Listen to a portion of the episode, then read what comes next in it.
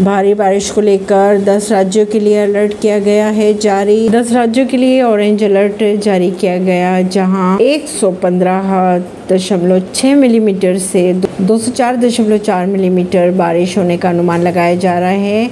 इन राज्यों में शामिल है छत्तीसगढ़, कर्नाटक, तेलंगाना, महाराष्ट्र, गुजरात, गोवा राजस्थान, उत्तराखंड और मध्य प्रदेश। उत्तराखंड में भूसंकलन की भी आशंका जताई जा रही है। एनडीए की अड़तीस व विपक्ष की 26 संख्या को तराजू में रखे।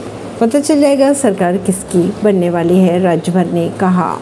कांग्रेस अध्यक्ष मल्लिकार्जुन खड़गे ने बेंगलुरु में आयोजित विपक्षी पार्टियों की बैठक में कहा कि कांग्रेस की पीएम पद के लिए कोई दिलचस्पी नहीं है।